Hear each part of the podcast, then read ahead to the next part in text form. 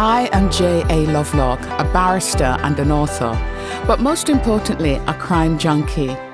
Welcome to my podcast, Behind the Yellow Tape. In this episode of Behind the Yellow Tape, I consider the case of Sarah Chesham. Sarah Parker, as she was then, was born on the 9th of July 1809 in Clavering near Saffron Walden in Essex. In July 1828, at the age of 19, she married Richard Chesham. Being pregnant at the time, she gave birth to a daughter Harriet on the 8th of February 1829. Over the next 10 years, Sarah had a further five children, all boys Philip in 1830, John in 1832, Joseph in 1834, James in 1837, and George, who was born in 1839. They weren't a rich family. With all these six children and Richard's job as a farm labourer, money was certainly tight in the Chesham household, it's fair to say. In January 1845, two of the boys, Joseph, who was 11, and James, who was 8, became ill with vomiting and severe stomach pains. The doctor was called. A Dr. Hawkes attended upon the sick boys. They were beyond saving. They died soon thereafter. Dr. Hawkes issued a death certificate stating the reason for death as English cholera, which we might call gastric flu or food poisoning today. English cholera was a very common disease in the 1840s, so it would appear nothing untoward happened here. That is, no suspicious thinking against Sarah, and the boys were buried accordingly, together, in the Clavering churchyard. But before long, gossip began to circulate in the Clavering village, and the authorities began to take notice after the death of another child 18 months later. Here comes Lydia Taylor. Now, Lydia Taylor lived in the nearby village of Manuden. She was the mother of an illegitimate child. She came before the magistrates at Newport to say that Sarah Chesham had come to visit her during her confinement after she'd given birth to her son Solomon. And Sarah had had certain conversations with her. Whatever those conversations were, no one is entirely sure. But what we do know is that baby Solomon, who was born healthy, suddenly started to fall ill and subsequently died. Lydia Taylor told the magistrate's court that it was Sarah Chesham who had killed him. On this basis, Sarah was sent for trial. In addition, the bodies of her sons Joseph and James were exhumed, after which their stomach contents were analyzed. They were poisoned. On the 11th of March 1847, Sarah was tried for the murder of her sons Joseph and James. Evidence was heard that there was sufficient arsenic in Joseph's stomach to kill him. You would think that spelled the death sentence for Sarah, but not so.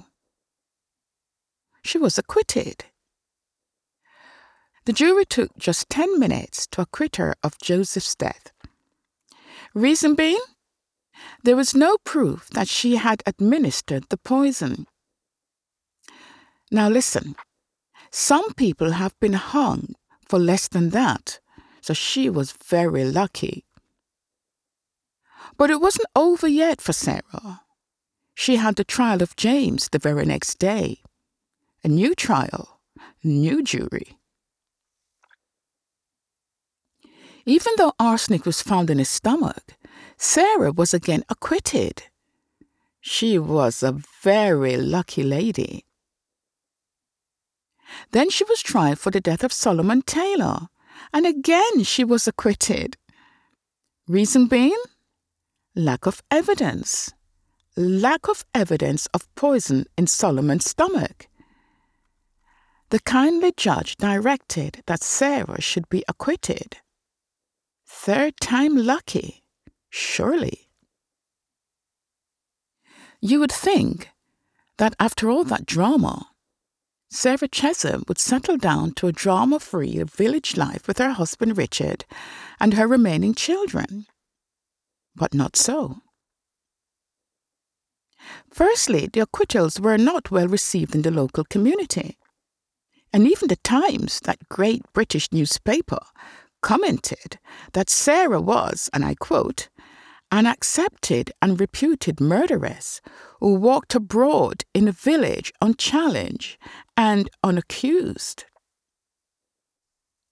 They also called Sarah a murderer for hire. As the local folks were clearly convinced that Sarah had murdered all the children she was accused of, regardless of what the law had said, they had a name for her. They called her Sally Arsenic. So Sarah had not settled down to a drama free life after all. To make matters worse, her husband Richard Chesham died in May 1850, aged 43. That's young, yes.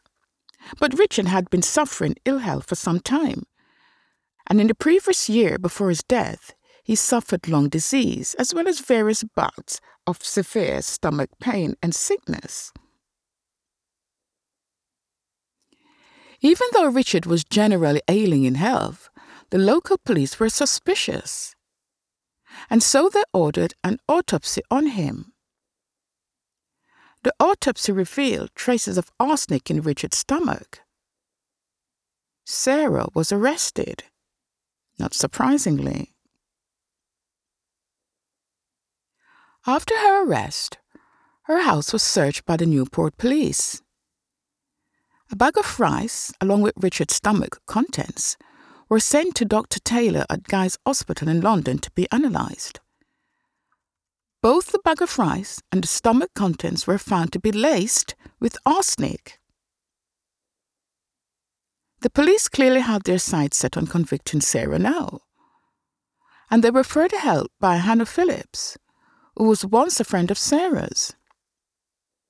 Hannah told the police that she had had a conversation with Sarah about Hannah's own unhappy marriage and that Sarah had suggested how Hannah could end it by the use of arsenic. It's March 1851. Sarah is now 41 years old, and she finds herself in court again, facing a murder trial. There were a fine set of solicitors who appeared for the prosecution. Then there was the court appointed lawyer for Sarah. Sarah was charged with feloniously administering poison to her husband Richard with intent to kill him. Dr. Hawes gave evidence that Sarah had fed Richard with rice and thickened the milk, presumably laced with poison. It also emerged that Sarah would not allow anyone else to feed Richard during his illness. Sarah could only put up a weak defense. She made such a long and rambling statement that did not argue the points against her, and that did not impress the jury. So, not impressed, they took little time in convicting her. And as is the case in a murder conviction, the death sentence is passed. The judge, Mr. Justice Campbell, seemed to have difficulty passing it. However, he gathered himself enough to tell Sarah that he agreed with the jury's verdict and she would face the gallows. On the 24th of March 1851, the gallows were erected on the flat roof of the gatehouse of Chelmsford Springfield Prison. This made no difference to Sarah protesting her innocence to the last. And the very next day, on Tuesday, the 25th of March, By 9:30 a.m., the deed was done. Watched by an audience of up to 7,000 people. As was the custom, Sarah was left hanging for one hour before she was cut down. The law then required murderers to be buried within the confines of the prison. But because Sarah was convicted of administering poison with intent, rather than committing the act of murder itself, her body was allowed to be taken by her son for burial at their village home of Clavering. There was no religious ceremony, as Sarah was laid in her grave at seven o'clock that evening. Now, here's the thing Sarah was not convicted of murder, which of course carried a death penalty. Instead, she was convicted of intent to murder. This may come as a surprise to many of us today, but back then in the 1840s, even the intent to kill could and would cost the accused their lives. But based on what we've heard in this case, should Sarah Chesham have been convicted, let alone hanged for the death of her husband Richard Chesham? Let's look at a few things. Alfred Swain Taylor, a forensic scientist of his day, a very famous forensic scientist of his day, carried out the examinations on both of Sarah's dead sons, Joseph and James.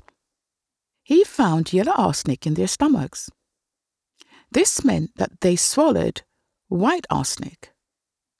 Now, white arsenic was easy to buy back then. The body releases sulfur as it is decomposing, and this sulfur, when blended with white arsenic, turns it into yellow arsenic.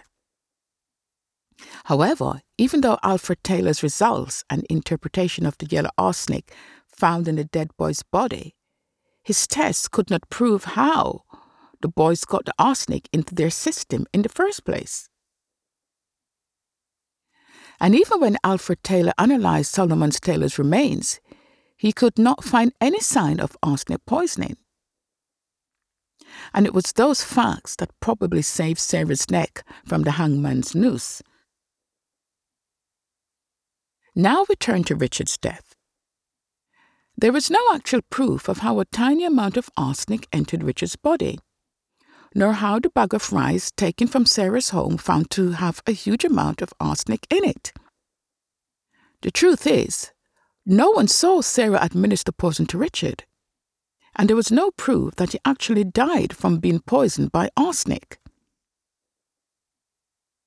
What Sarah didn't know was that for several months the police were carrying out a secret investigation into Richard's death. They were looking for evidence.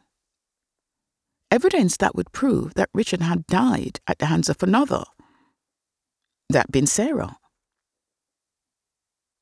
The eminent Alfred Taylor, the forensic scientist, who examined Richard's remains, concluded that the small amount of arsenic he found would not have killed him, and therefore would not warrant a charge of murder. And the matter of the vast amount of arsenic found in the bag of rice? Arsenic is a natural feature occurring in rice. Well, I did know that, and I eat a fair amount of rice myself. And why would Sarah put arsenic into the bag of rice? Did she want to kill off all her family, including her children? Even if Sarah was found guilty of intent to kill, as she was, the stiffest punishment the criminal justice system could have handed out to her in 1847 was life imprisonment or being transported to Australia for life. But sadly for Sarah, those options were not afforded to her, and there could have been. It didn't help Sarah's case when the presiding judge said that he believed Sarah had killed before. And unless she was executed, mankind would not be safe. notwithstanding the fact that she was acquitted of all previous murder charges. And so it was that in 1851, Sarah Chesham was the last woman in England and Wales to be executed for attempted murder. To the end, Sarah believed her conviction was based on spite and revenge. And could she be right about that? You decide. Thanks for listening. I am J.A. Lovelock. Join us next time as we go behind the yellow tape and catch up with more episodes at btytpodcast.com.